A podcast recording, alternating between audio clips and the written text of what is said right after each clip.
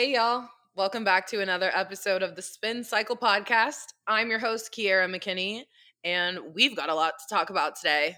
The VMAs took place last Sunday, and it was full of excitement and drama, and we're going to be downloading all of that from Yung Gravy and Addison Rae's mom all the way to Taylor Swift's new album and everything in between. So, buckle up for a good episode.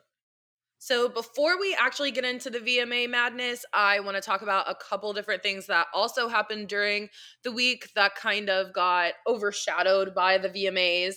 Number one, Britney's 22 minute voice note that she uploaded and deleted from YouTube. And also the Olivia Wilde Don't Worry Darling controversy. Those are two things that definitely need to be addressed. So, First, let's talk about Britney's voice note. So, Britney actually recently deactivated her Instagram account and has been updating fans through her Twitter. And without any comment, she tweeted the link to a 22 minute verbal account of her experience in her conservatorship and basically wonders how they got away with it. She mentions that she's had lots of opportunities to be interviewed and go on television and share all of the things that have happened to her and whatever's on her mind. But she feels basically like she doesn't want to get paid to share her story. Um, she wants to be able to tell it on her own. She details how scared she is of judgment and how sensitive she is to the comments about her and assumptions made about her. She was really young, only 25, when she was put under the conservatorship. And she talks about her friends calling and texting her wanting to see her and not really being able to.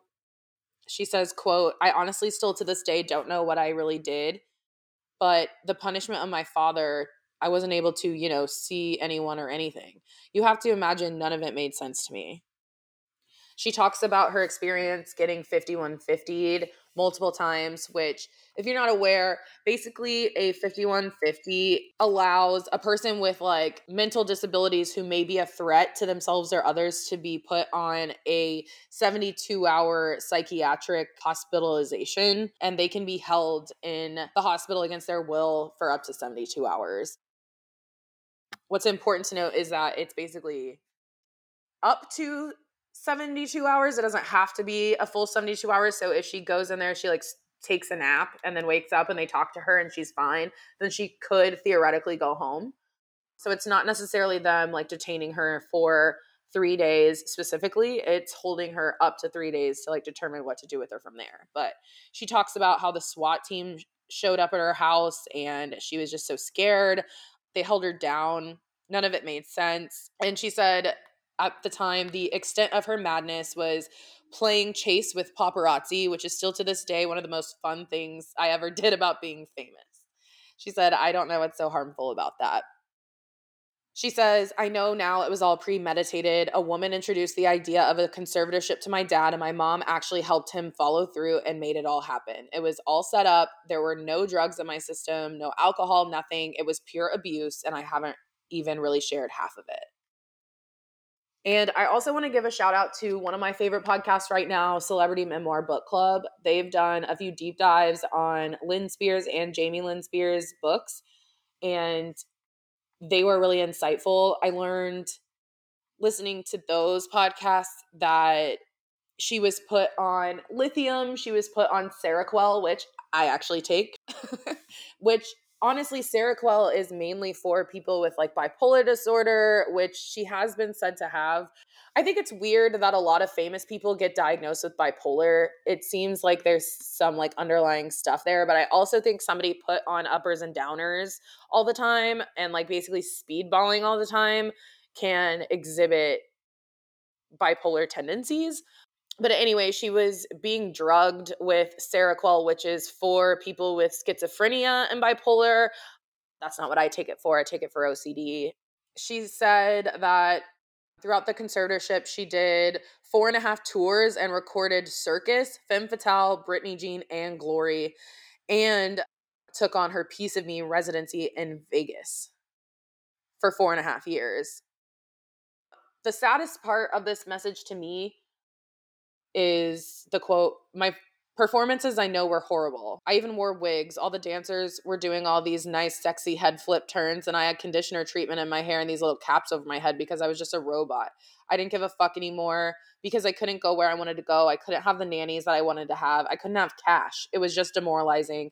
I was kind of like in this conspiracy thing of people claiming and treating me like a superstar, but yet they treated me like nothing.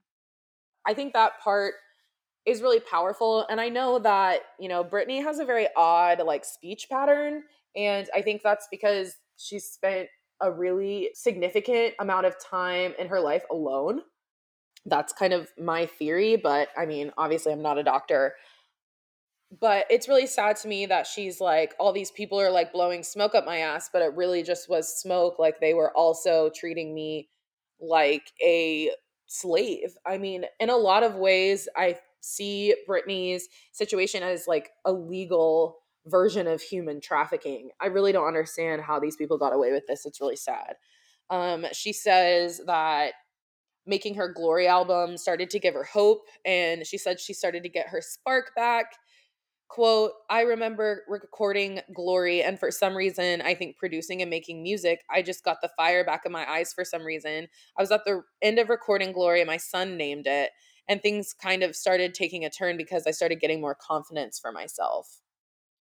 Um, later she says you have to understand it was 15 years of touring and doing shows and i'm 30 years old under my dad's rules. All of this is going on and my mom's witnessing this and my brother is witnessing and my friends are witnessing and they all go along with it.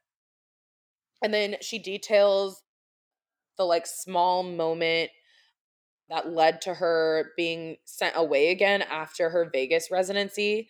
She says, quote, I was supposed to do a new show. I went to the rehearsals and I said no to a dancer. It was like, no, can we do that? I don't want to do this. I just remember everything got really weird. The next day, I was told that I had to be sent away to a facility and that I was supposed to say on my Instagram the reason is because my dad is sick and I need treatment. I was crying and I was like, why are you guys doing this? She threatened to go to court and he said, You're to lose. And again, like this is just so sad. I remember this moment because I was actually supposed to go see Britney in Vegas at like that year. So it w- was like crushing to me. and I remember her citing that like her dad was sick. And then that's kind of when the free Britney movement started to like fester. I don't think it really gained momentum until a few years later, but that's when I first saw people being like, no, they're forcing her and like she's still in that conservatorship. She doesn't get any of her money. All these whispers were kind of starting to happen around that time. She talks about how they monitored what she ate. She'd work from eight o'clock to six o'clock, and then sometimes at nine o'clock, she'd be able to watch a movie and she credits the free britney movement for everything she said. Quote the whole thing that made it really confusing for me is these people were in the streets fighting for me but my sister and my mom aren't doing anything. To me it was like they secretly honestly liked me being the bad one. Like i was messed up and they kind of just liked it that way. Otherwise why weren't they outside my doorstep saying baby girl get in the car let's go? I think that's the main thing that hurt me. I couldn't process how my family went along with it so long. I am really happy for britney. I'm glad that she feels finally like she can speak out and she's like really trying to find her voice. And yes, she is a little bit kooky and yes, she kind of has the inflection of a younger person, but they say that um, the age you become famous at is where you become stunted. So that would make her like 16, 17 mentally. I love that woman more than anything, and I wish only good things for her for the rest of her life. I hope she doesn't feel pressured to put out a memoir because allegedly she is doing so, but like it was delayed because of like paper shortages or something. But I kind of hope that that doesn't even happen because I don't want her to feel like she has, she owes us an explanation. Because she doesn't. And I love that she just like keeps reminding us of the the fact that she's on a journey to self-love like abuse victims internalize all the things that are happening to them and they think that they're happening to them because they're bad and they're happening to them because they can't ever do anything right and that they deserve everything that happens to them and it seems like Britney really felt that way for a while and it seems like that kind of contributed to some of her mental health struggles in addition to the fact that she obviously like had no control over anything that happened in her life and I think anybody out there criticizing her needs to just shut the fuck up and you know, go play in traffic or something. That's how I feel. Okay, moving on to the Don't Worry Darling drama. Okay, so luckily both People and Cosmopolitan put out like a complete timeline of the Don't Worry Darling drama. So I'm going to be using both of these articles. The Cosmopolitan one was written by Mehera Bonner, and the People article was written by Carly Bendlin. So shout out to them for making this a lot easier for me because it is kind of a lot of information. Essentially, don't Worry, Darling is a psychological thriller directed by Olivia Wilde, and it stars Florence Pugh and Harry Styles. And Olivia is also in it in a supporting role. Shia LaBeouf was originally cast as the role that Harry Styles ended up taking, um, which will come up later. And according to this article, filming for the movie began in October 2020 and lasted through February of 2021. Which, as an aside, it always blows my mind how quickly movies are filmed. I can't believe people film movies in like three or four months. I'm like, how does this not take like years?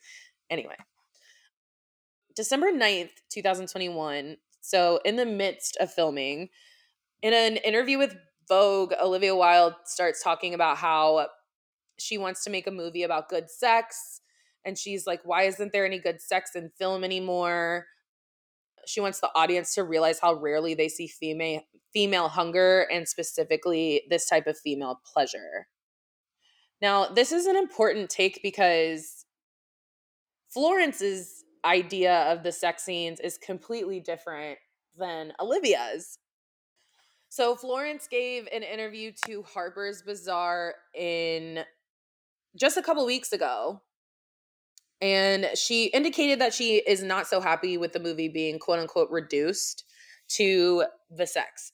And she says quote when it's reduced to your sex scenes or to watch the most famous man in the world go down on someone it's not why we do it.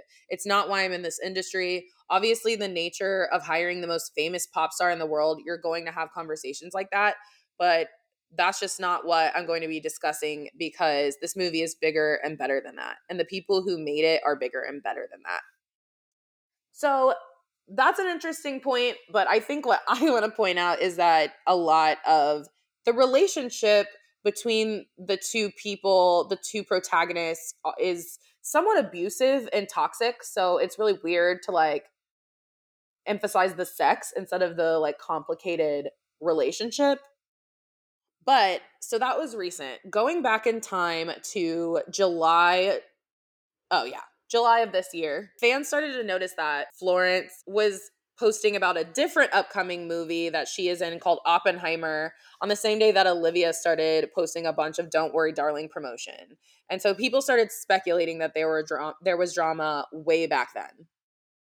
And then also in July, that's when sources started to allege some on-set drama. A source told Page Six that Florence was unhappy with Harry and Olivia's relationship, which began on set of the filming. And it's important to note that, like, Olivia Wilde was still married to Jason Sudeikis and they had children together. And Jason and the children would, like, come to set in the beginning. And then that allegedly made people feel uncomfortable that her, her that her husband and children were visiting her at work while she was like clearly like hooking up with Harry. Apparently they were all over each other and a lot of other sources but it, it should be noted that a lot of other sources happen to allege differently that Jason and Olivia were already broken up and that he was just like bringing the kids up to see her, but it wasn't really about their relationship. But I personally do not believe that. So, very recently, as in like a week ago today, Olivia claims that she fired Shia LaBeouf.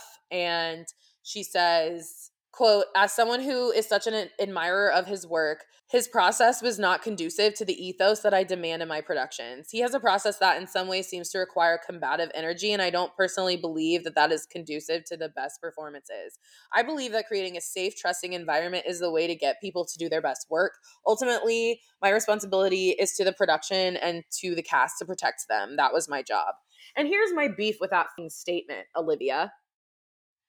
What do you mean that you believe in creating a safe, trusting environment when you're literally hooking up with one of your cast members. I like if she was a man, if she was a man and Harry Styles was a woman, this would be seen as like something really shitty. It would be a scandal. But because she's a woman and she's like, is she British? I don't know. Regardless, just because she's very like posh and she's one of those like Hollywood starlets that's just like, because of her face, considered to be sophisticated, she's just like allowed to do what she wants. This is white woman privilege at its finest. It's like, it's just annoying to me that she's talking about like trying to make everybody feel comfortable and safe when clearly Florence did not feel that way. And that was completely disregarded. But it seems like maybe Shia pushed back on something, considering she's not like an experienced director.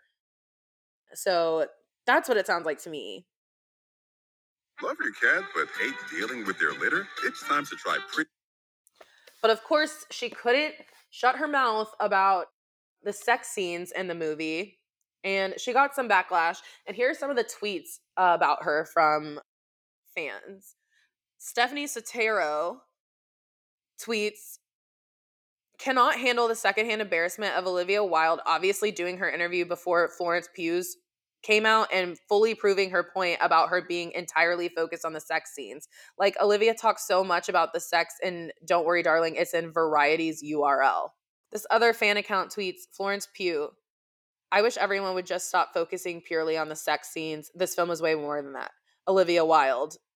And it's like the variety, the variety uh, tweet linking to the interview saying Olivia Wilde discusses her approach to focus on female pr- pleasure and sex scenes. And don't worry, darling, men don't come in this film. She declares only women here. Which also dumb, like, so then Shia LaBeouf accuses Olivia of lying and he comes with receipts. Shia sent messages to Variety detailing his correspondence with Olivia around the time, sending a copy of the email he wrote her after the Variety interview saying in part, quote, "You and I both know the reasons for my exit. I quit your film because your actors and I couldn't find time to rehearse." Which is interesting. Shia claims that he quit on August 17th, 2020 and sent a video to Variety which has been leaked where Olivia tells him, I feel like I'm not ready to give up on this yet. And I too am heartbroken and want to figure this out. You know, I think this might be a bit of a wake up call for Miss Flo. And I want to know if you're open to giving this a shot with me, with us. If she really commits, if she really puts her mind and heart into it at this point, and if you guys can make peace, and I respect your point of view, I respect hers. But if you can do it, what do you think is our hope? Will you let me know? Which, woof. I feel like listening to all of this, I just feel really sorry for Florence Pugh and then the Wrap reported that Florence will limit her Don't Worry Darling press to just one appearance at the 2022 Venice Film Festival premiere. And basically, another source provided that Florence and Olivia had several disagreements, personally and professionally, and that's why Florence isn't doing any press for the movie. So, bringing all of this back to the VMAs, Olivia did not attend the VMAs with Harry Styles. People were hoping that they'd make their red carpet de- debut together, but they didn't. But he actually didn't show because he was performing at MSG in New York City. And the couple is also like extremely private about their relationship, technically, but like not really. I guess it also should be noticed that like I am not a Harry Styles girl. I really don't understand his appeal. I don't love his voice. I hate his face. And to me all his music sounds the same. I also don't get the way he dresses. I don't think it's like hot or cool. I think that it's like very like Rolling Stones or like Kiss. Like it's very it's like peacocking to me and I just find it gross. I'm married to a man who wears like the same three pairs of shorts and three golf shirts every single day. And that's how I like my men. I don't want men to know anything about fashion. And that's just me, especially if they're white.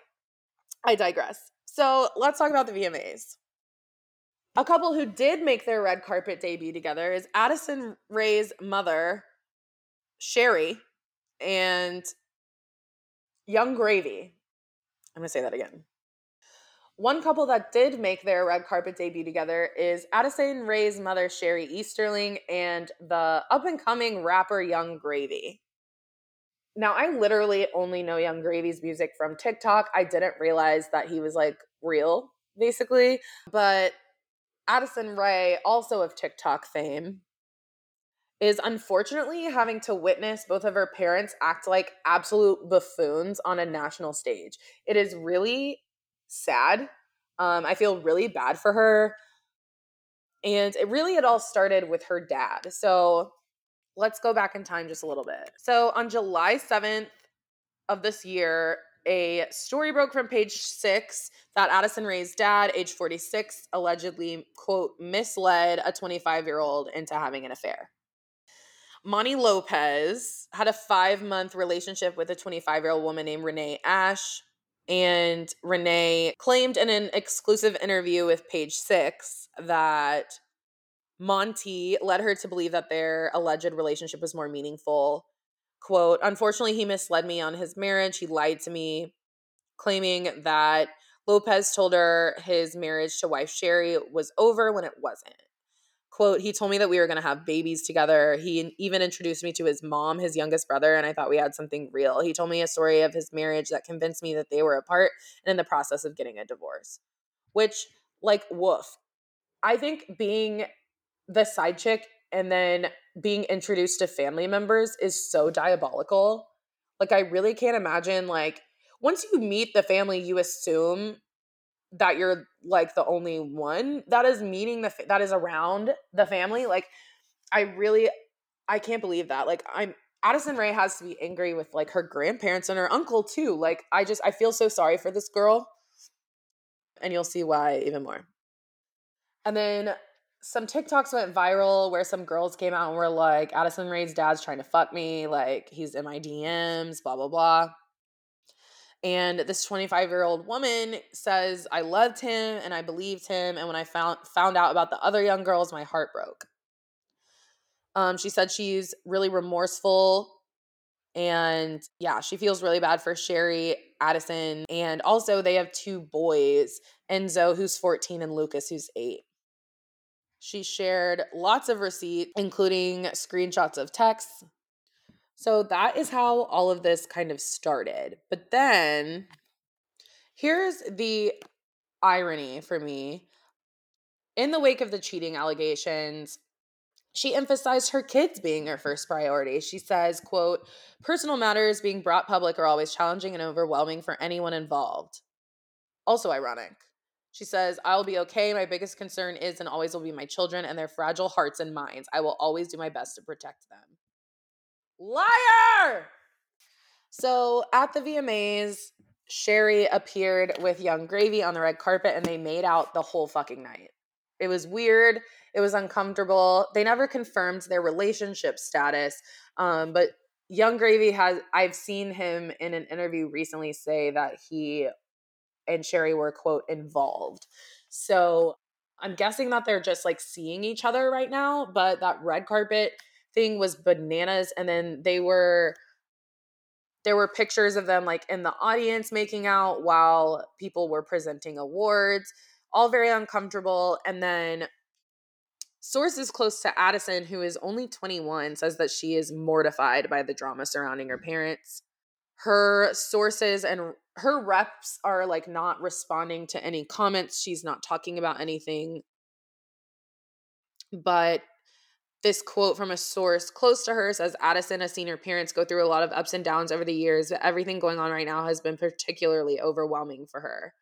Which, of course, and then going back to her mom's statement that her children's fragile hearts and minds are what she's thinking about. Obviously, not. When you're dating somebody who is closer to your daughter's age and your daughter is a public figure and like she already had to endure her dad embarrassing her and now her mom's embarrassing her and i just feel really bad for her.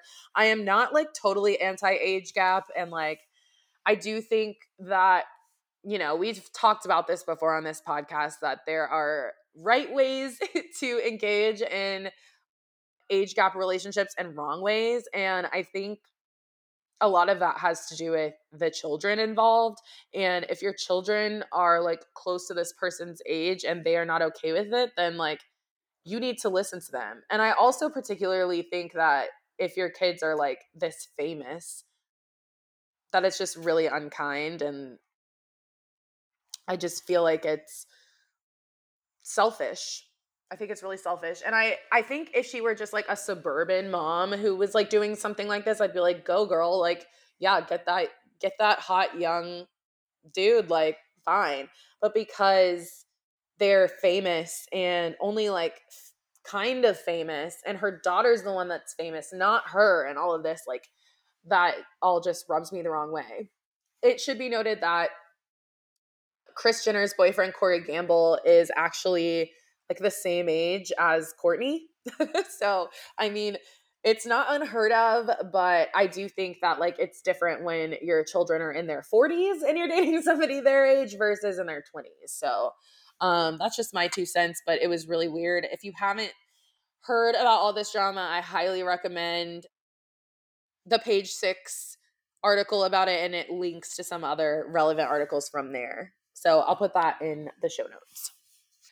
So now I want to talk about Lizzo and her acceptance speech. She won the Video for Good award, which I don't really understand what that means, but that's what happened. And when she took the stage, she thanked fans for voting and discussed the importance of voting for change and reminded them to vote to change oppressive laws in our country. And then she made a pointed remark, which was reminiscent of Nicki Minaj calling out Miley Cyrus at the VMAs. She said, People who got something to say about me in the press. And then she said, like, Miley, what's good? So Lizzo did her own version of that. She said that some people had things to say about me in the press. And then she decided to say, like, you know what? No, I'm not going to say anything because guess what? I'm winning and big girls are out here winning. So while you're talking about me, I'm winning, which I loved. I think that that's like the perfect response to people shading you. And Lizzo's the queen of that. Liz is, Lizzo is truly the queen of responding to criticism and hate with like poise and like thoughtfulness. When she got backlash for a word used in one of her songs, she immediately changed it and like just was like thanks for calling me out. Love you. Bye. And then everybody was like all right we're all good. And like here you know she's getting hate for her size of course. And just as an just as an aside if you don't know this about lizzo that woman is an athlete. First of all she is literally vegan. And I have seen her perform, and the girl dances, she sings live, she plays her flute, I mean, she is a performing artist and she posts videos of her workouts sometimes and they're no different from mine, you know, like she lifts weights and she drinks smoothies and she like she exercises all the time. She's very healthy and some people are just bigger and I'm tired of people acting like anybody who's fat is like going to die young. Like she's an athlete and she's like kind of a health nut and people need to leave her alone.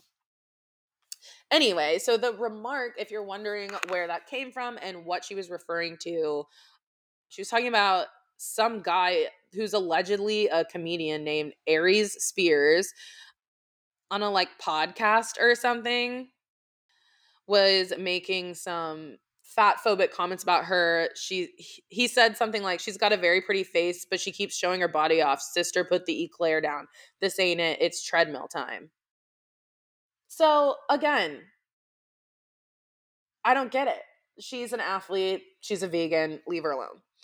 Um, on Twitter, she shared her speech and said, Keep my name in your mouth because I know it tastes good. so, again, she's just like the best at receiving backlash and like knowing how to how to pivot or how to respond and i think it was great of her to like not give this guy really like any publicity and like not say anything because he's a loser. I don't know who he is so he must be a loser. Okay so i personally found it interesting that machine gun kelly and megan fox were not there. There's speculation that they've broken up which does not surprise me and really shouldn't surprise anyone because for the last several months and anything that they're pictured in together videos, she's so over him. She so clearly like does not want to be around that man. Sources close to them are saying that they're still together, but the rumors are really swirling and I think the fact that they did not show up to the VMAs says a lot. They've been spotted together, but I don't really think that that means anything.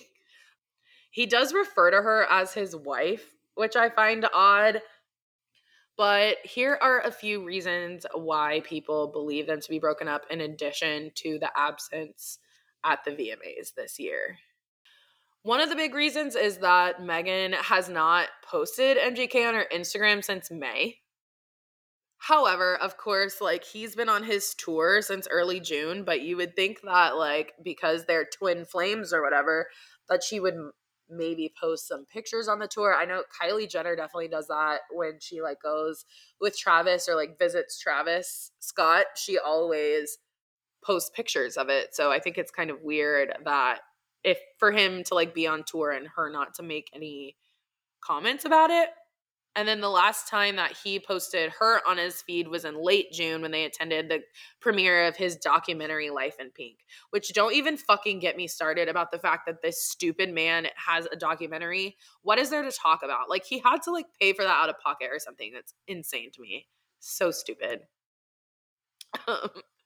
and also her last public comment about her relationship was also during the premiere of the documentary and at the event, she told E News that she had a very unique question to her partner when she was first getting to know him, which was, Were you breastfed by your mother? I'm just going to pause so for you to let that sink in because she went on to explain that it was a great question because it has a lot to do with your psychology and your temperament. Which is fucking annoying because I was not breastfed by my mother. And I know I rant a lot on this podcast, I might go off on people on the internet sometimes, but I am not like a violent, angry, like destructive, negative person just because I didn't breast. But I will definitely be on ring watch for them um, to see if she's still got that rock on her finger or not, because I really don't think they're still together. And I don't really know why they're trying to act like they are. And finally, we've arrived at the end of the podcast where I get to talk about our Lord and Savior Taylor Swift she announced at the VMAs during her acceptance speech for Best Video, All Too Well, the short film. She announced that her new album is coming out on October 21st, and she said that there would be more details at midnight. And at midnight, we found out that her new album, I think it's album number 10, is called Midnights, and it's a collection of 13 songs, 13 being her favorite number, um, that were all written during like sleepless nights. And I think that's a really cool concept. I really like this idea of doing an album that's like all a theme and something that it's almost like a collection of essays or like a poetry book. It's like it's co- it's a little bit more cohesive instead of it being about like all about one relationship or about like because that's how most of her albums are. It's like every one of her exes has an album essentially and i like the idea of it being like less about one person or like one subject and it being more about a like broader theme. So i'm really excited. Um i hope she has like a good party song on there because i need one from her. The craziest thing about this is that like even like the Swifties across the internet like really weren't anticipating this. They announced that she would be appearing on the red carpet or that she would be making a surprise appearance and then like right after that announcement she appeared on the red carpet. So there's like really no time for speculation. She really like outsmarted the Swifties this time and normally like people on the internet have so many like theories and they really try to like crack her codes. So that's interesting that nobody saw this coming.